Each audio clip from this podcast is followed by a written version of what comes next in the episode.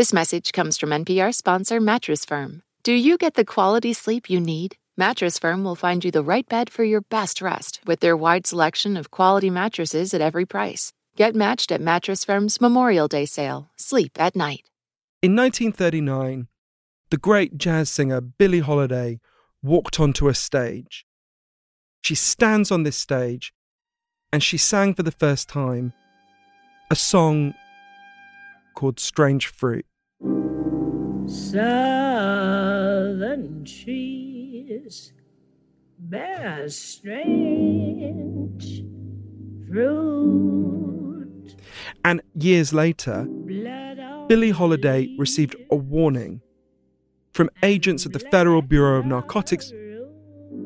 And the warning said effectively, stop singing this song. Strange from the poplar trees.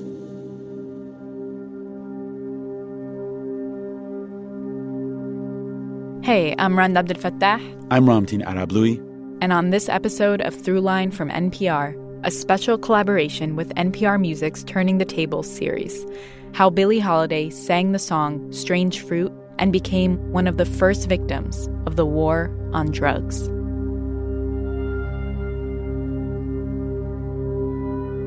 So, why was Billie Holiday on that stage? And why was the government so interested in her?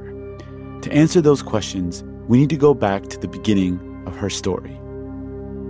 Billie Holiday was born in Philadelphia, but she grew up in Baltimore, Maryland.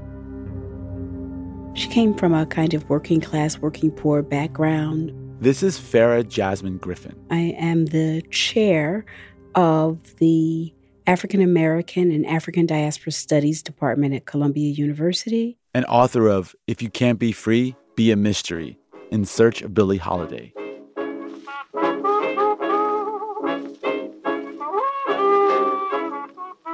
Billie's dad was a jazz musician, but wasn't in her life much.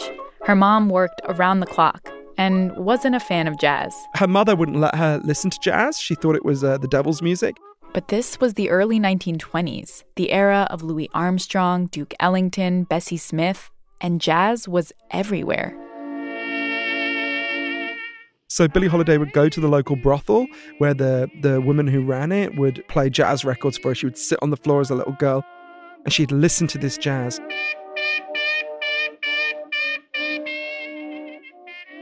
My name is Johann Hari, and I'm the author of the New York Times bestselling book, Chasing the Scream The First and Last Days of the War on Drugs. Billie spent a lot of time on her own. And when she was 10 years old, a man came up to her and he said, Oh, your mom sent for me. He was a 40 year old guy. He said, Your mom sent for me. You got to come with me. So she went with him and he uh, violently raped her. He was sent to prison for a short time. As for Billie, she was given a much more severe punishment. She was accused of being a prostitute, as if that's something a 10 year old child can be. She was then taken to a Catholic reform school to live. Because they said she was rebellious, where the nuns decided to teach her a lesson. They said she was out of control, it was her fault this had happened. Amongst the things they did was lock her in with the dead bodies overnight to, to, to scare her. And Billie Holiday wasn't having any of this. When she was about 11 years old, Billie left the reform school and went to live with her mom in New York.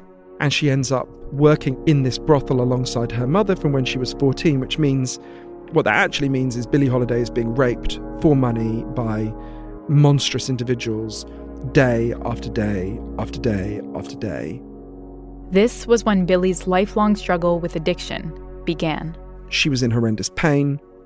And in that context, she starts trying to anesthetize herself with huge amounts of, of alcohol.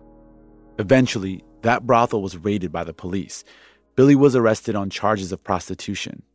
And in that moment, she decided. She decided that she wasn't going to be in those kinds of situations anymore.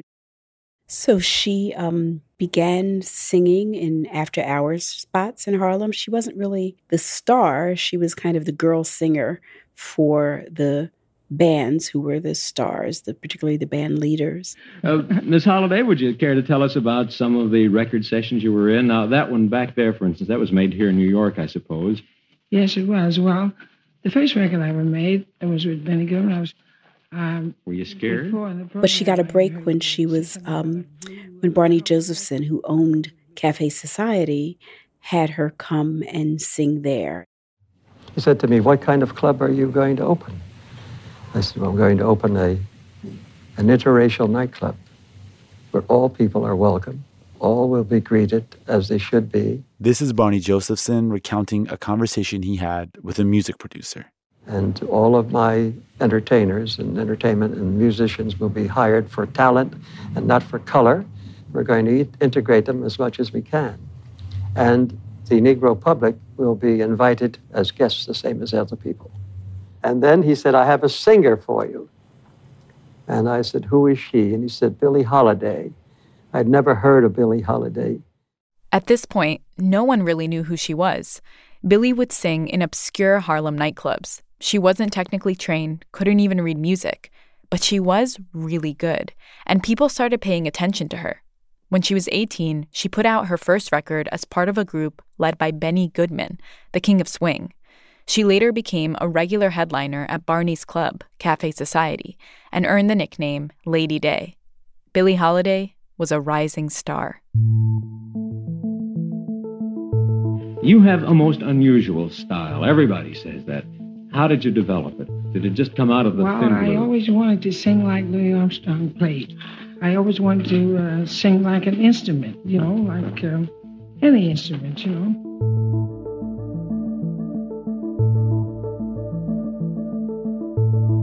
In the late 1930s, a new song was brought to Billie Holiday at Cafe Society. It was written by a man named Abel Meeropol, who whose pen name was Lewis Allan. He sings this song to her, and she looked at me and said, after he finished it, and said, What do you want me to do with that, man? And I said, It'd be wonderful if you would sing it, if you care to. You don't have to. She said, He wants me to sing it? I sings it. And she sang it.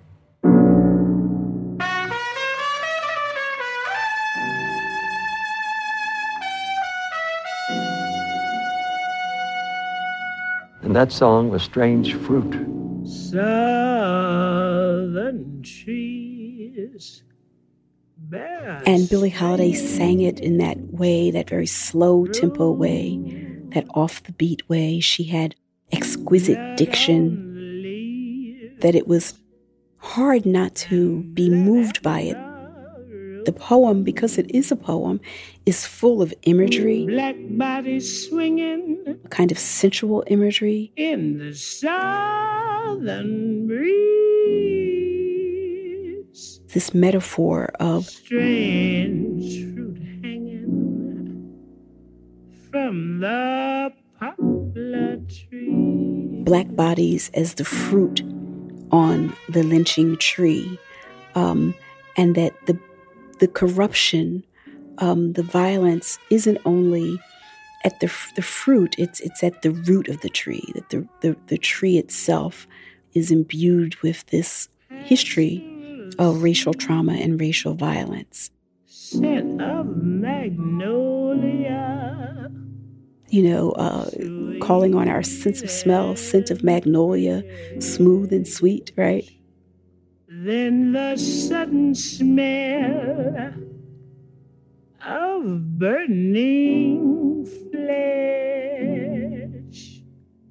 you have that magnolia blending with the smell of burning flesh, which talks about the kind of barbaric ritual of lynching. It's a very explicit, difficult song, uh, but you know, also um, presented in in the figurative language of poetry. Strange Fruit is, at its core, a protest song. Graphic and unflinching in its imagery, in its rejection of white supremacy and violence against African Americans. And she decided that she wanted to record it. And her record label would not. They didn't think that it was going to be a commercial hit. So she took it to a small independent label and recorded it. When we come back, Strange Fruit is released, and Billie Holiday makes an enemy in the government.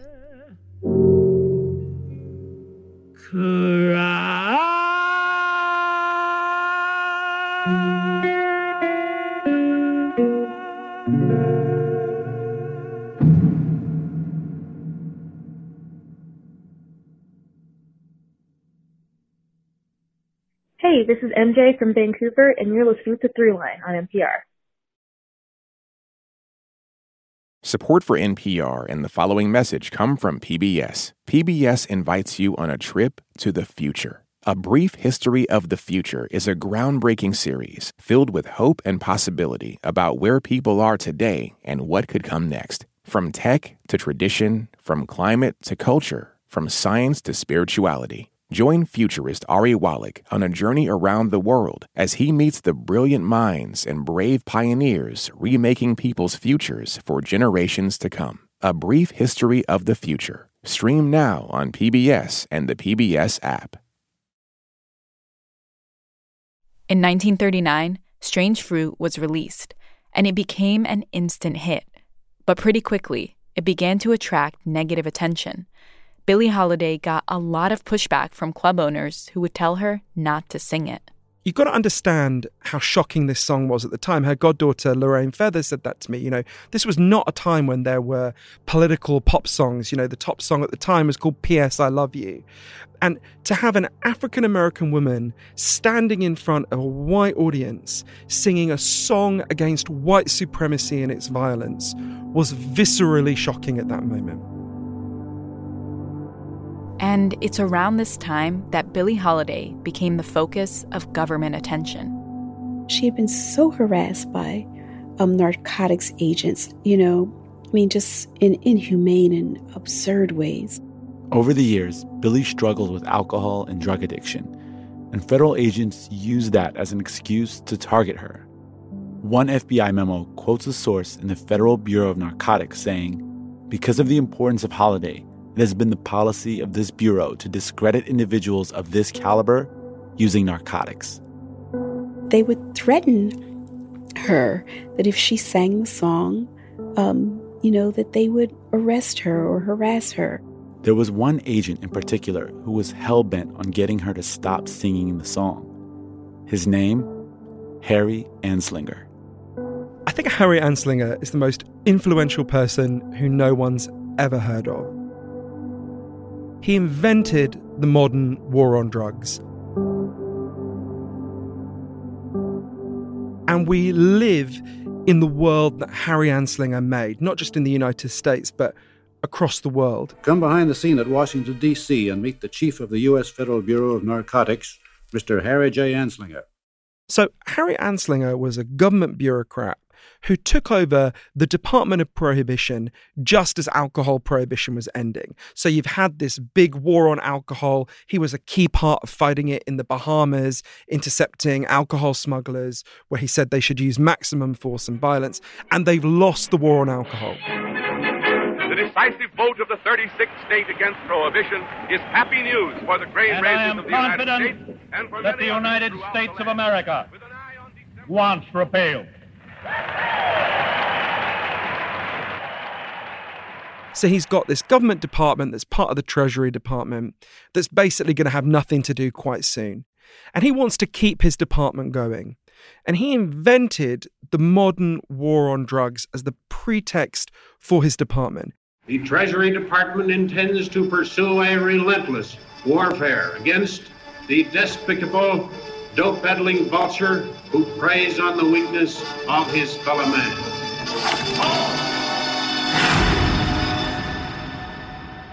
And he built it around two really strong hatreds he had. One was a really strong hatred of people with addiction problems. As a young man, he eh, on the farm he lived on in Altoona in Pennsylvania, he'd lived next door to a, a farmer's wife who had a morphine addiction. He'd been really traumatized by seeing her addicted. He'd resolved to kind of crush people like her. And the other group he, he really hated were African Americans and Latinos. I mean, he was so racist that he was regarded as a crazy racist in the 1920s. His own senator for Pennsylvania said he should have to resign because he used the N word so often in official police memos. And to him, Billie Holiday was the incarnation of everything he hated.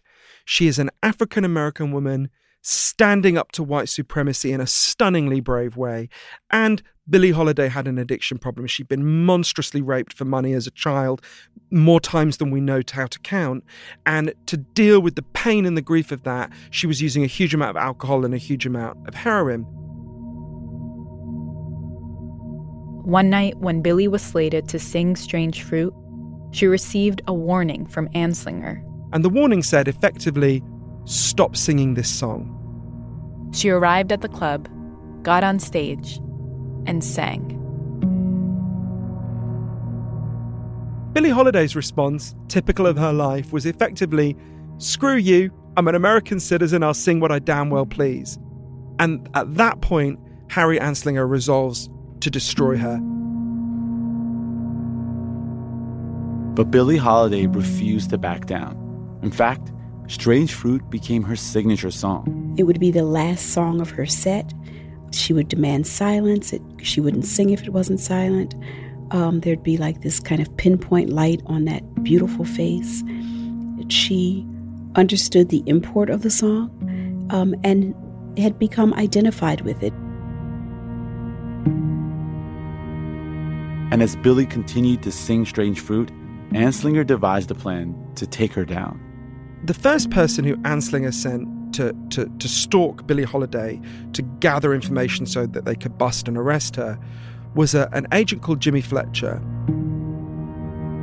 Harry Anslinger hated employing African Americans, but you couldn't really send a white guy into Harlem to stalk Billie Holiday. It'd be kind of obvious. So he employed a guy called Jimmy Fletcher, who was known as a, a bagman. So Jimmy Fletcher's brief was follow Billie Holiday everywhere she goes, befriend her, document her drug use, and get it ready for an indictment. So for more than a year, Jimmy Fletcher follows Billie Holiday everywhere. He gets to know her. He dances with her in Harlem nightclubs. He gets to play with her little dog. Uh, they get on really well. And Jimmy Fletcher was someone who had no sympathy for people with addiction problems. He said they brought it on themselves. They deserved to be punished. They deserved to be broken. But Billie Holiday was so amazing that Jimmy Fletcher fell in love with her. Despite those feelings, he did what he was sent to do. So he goes to bust her. She locks herself in the bathroom. He tells her to, to pass the drugs under the door. She says, No, you come and inspect me. She makes him inspect him. She wants him to see what he's doing to her. She's arrested. She's put on trial. The trial was called the United States versus Billie Holiday, and she said that's how it felt. Billie was sentenced to a year in prison. She doesn't sing a word in prison. She's really haunted by what Jimmy Fletcher did to her, even years later. And his whole life, he felt really guilty about what he did. But Harry Anslinger was just getting started. When we come back, the war against Billie Holiday intensifies.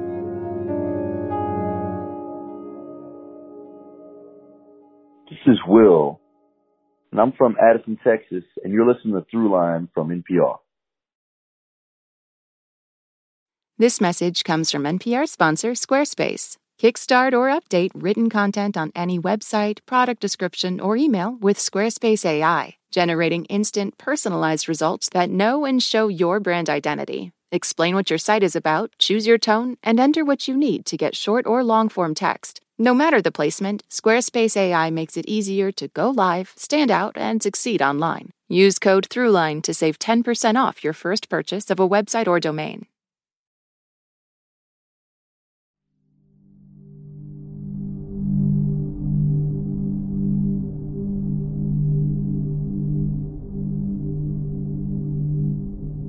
When Billie Holiday got out of prison, Harry Anslinger made sure she wouldn't be able to sing anywhere.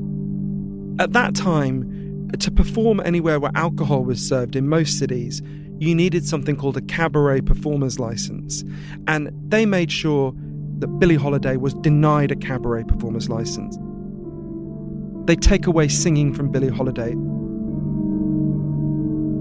On top of that, Anslinger sent another agent to stalk her. Whose name is Colonel George White.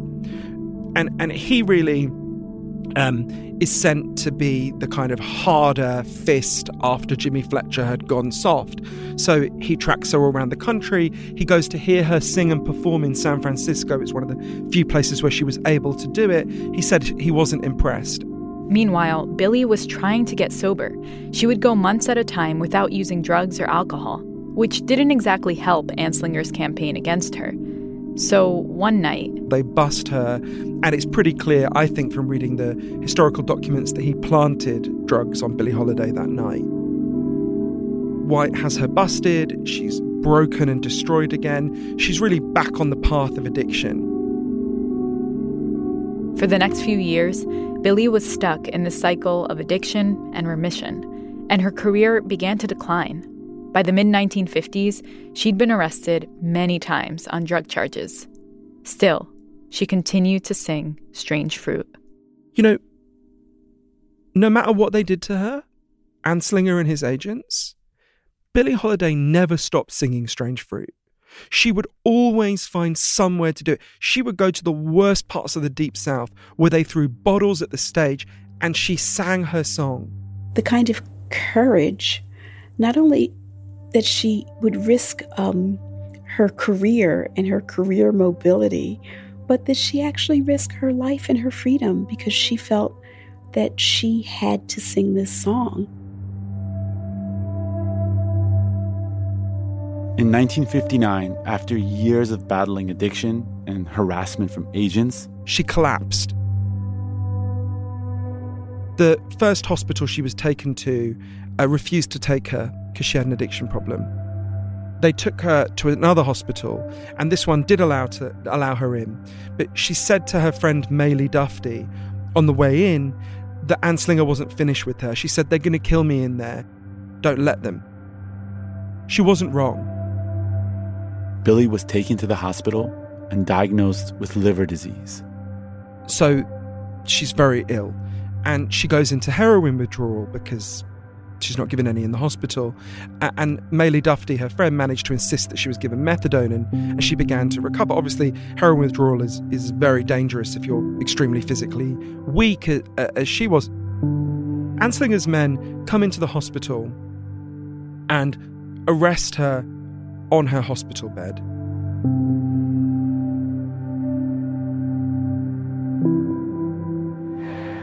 I, I really think that the arrest took a lot out of her. Billie's friend, Alice Vrbsky, remembers that moment. It, it sort of was like the last straw that the public or the system could do to her.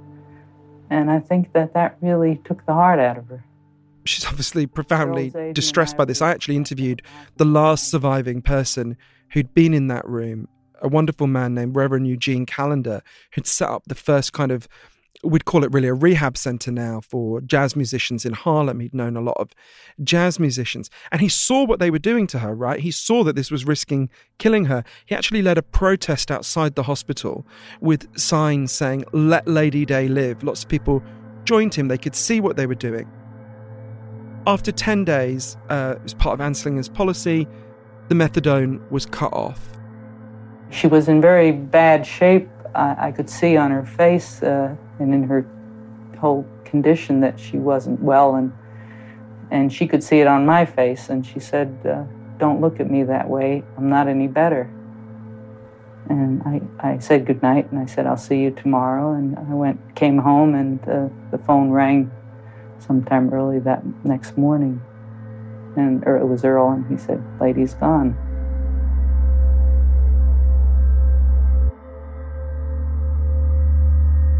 One of her friends told the BBC that she looked like she had been violently wrenched from life. And, and when the Reverend Eugene Callender delivers her eulogy in, in Harlem, um, they had to actually have um, police around the, the church because they believed that people would riot because they were so angry because they could see that Billie Holiday had been killed. Reverend Callender said, you know, we shouldn't be here. This is a person who should have lived to be 80 years old. This is a person who had an incredible contribution to make.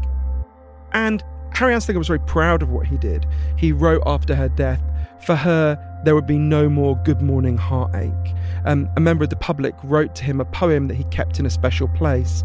It said, Until the last judge proclaims that the last addict has died, then, not till then, may you be retired. A couple of years after Billie Holiday's death, Anslinger went on to receive an honor from President John F. Kennedy for his years of service. To Harry Jacob Anslinger, distinguished citizen, in your dedicated efforts to combat the illegal traffic in narcotic drugs, you have fashioned an effective organization to pursue this objective.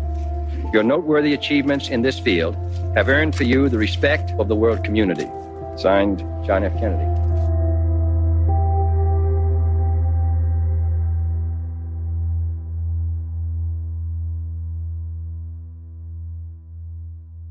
So we see in this story what the drug war was about at the start, right?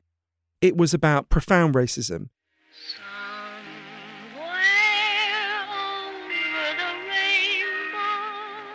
At the same time that Harry Anslinger discovered that Billie Holiday had an addiction problem, he found out that Judy Garland, Dorothy from The Wizard of Oz, also had an addiction problem. By the way, that really changes how you watch The Wizard of Oz once you know that. So we know what he did to Billie Holiday. He stalks and, and effectively kills her. What did he do to Judy Garland? He goes to visit her. He advises her to take slightly longer vacations. What's the difference, right? We see the difference. Uh, years later, um, Harry Anslinger finds out that a man he really admired, Senator Joseph McCarthy, had an addiction to opiates. What does he do with Senator Joseph McCarthy? Does he break him and destroy him like he did with Billie Holiday? No, he arranges for a pharmacy in Washington, D.C. to discreetly give him a legal version of the drug. And Johann Hari says that racial bias continues to frame the war on drugs to this day. African Americans and Latinos are no more likely to sell or, or use drugs than other ethnic groups. They make up the vast majority of the people who go to prison for them. We also see what the war on drugs has always done to people with addiction problems, right? It makes their addictions worse, it makes them more likely to die. Johann says we should rethink our whole approach to addiction, to have more empathy, something embodied in the story of Billie Holiday and Strange Fruit. The thing I think of when I think of Billie Holiday singing that song is the man standing in front of the tank in Tiananmen Square. You know, there is this force rolling over her and she stands and she sings. And, and, and not just a story about race, right? Although clearly it is predominantly a story about race, also a story about addiction. You know, shortly before she died, Billie Holiday said, this is a quote from her Imagine if the government chased sick people with diabetes, drove insulin into, the black market, and told doctors they couldn't treat them, then sent them to jail. If we did that, everyone would know we were crazy. Yet we do practically the same thing every day to sick people hooked on drugs. And all over the world today, in, with a few honourable exceptions like Portugal and Switzerland, we still follow the drug war script that was written by Harry Anslinger. And every day, Billie Holiday makes people stronger and Harry Anslinger makes people weaker. And in a way, the struggle that this story tells is, is still ongoing. And Farah Griffin says the legacy of Billie Holiday extends way beyond her addiction. When a Colin Kaepernick takes the knee and continues to do it, right? He transcends football. And I think that's what she does. And I think that's why she's important. And we, we're at the point now where we applaud anything like, oh, such and such a person took a stance. You know, they take a stance and it's not necessarily, they aren't going to get the hit that Billie Holiday got. Um, they aren't going to go to prison because they sang a song, right? So I think it's important to remember that she did that when the cost and the consequences were much, much harsher. Billie Holiday had a friend called Yolanda Bavan, who was a very young jazz singer. She called Yolanda her daughter. And I said to Yolanda when I interviewed her for the book, What would you say to Billie Holiday if you could speak to her now? And she told me how Billie Holiday right at the end, thought that Anslinger had destroyed her, that no one would remember her. and she said, I'd say to her, Billie, this morning I went into Whole Foods in Columbus Circle and they were playing your songs. Nobody forgot you, baby.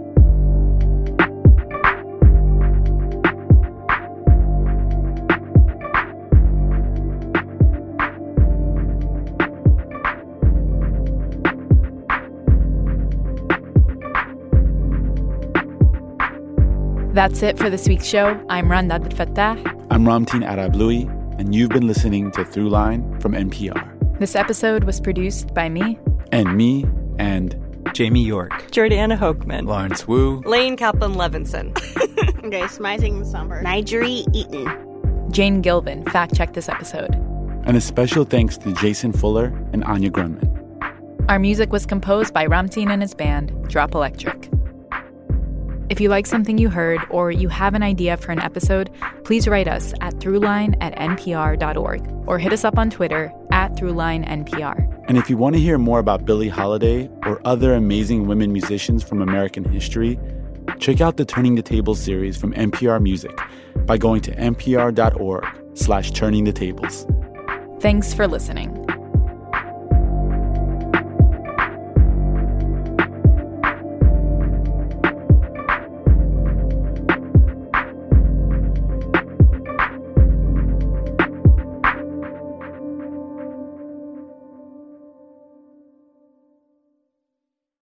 This message comes from NPR sponsor Lindamood-Bell. Linda Mood Bell summer instruction for reading, comprehension, and math can help students catch up or get ahead. Summer instruction is designed to help children feel more confident, prepared, and excited about learning and school in the fall. Lindamood-Bell's evidence based approach is individualized for all types of students with challenges that affect learning, including dyslexia. Learn more at lindamoodbell.com/npr.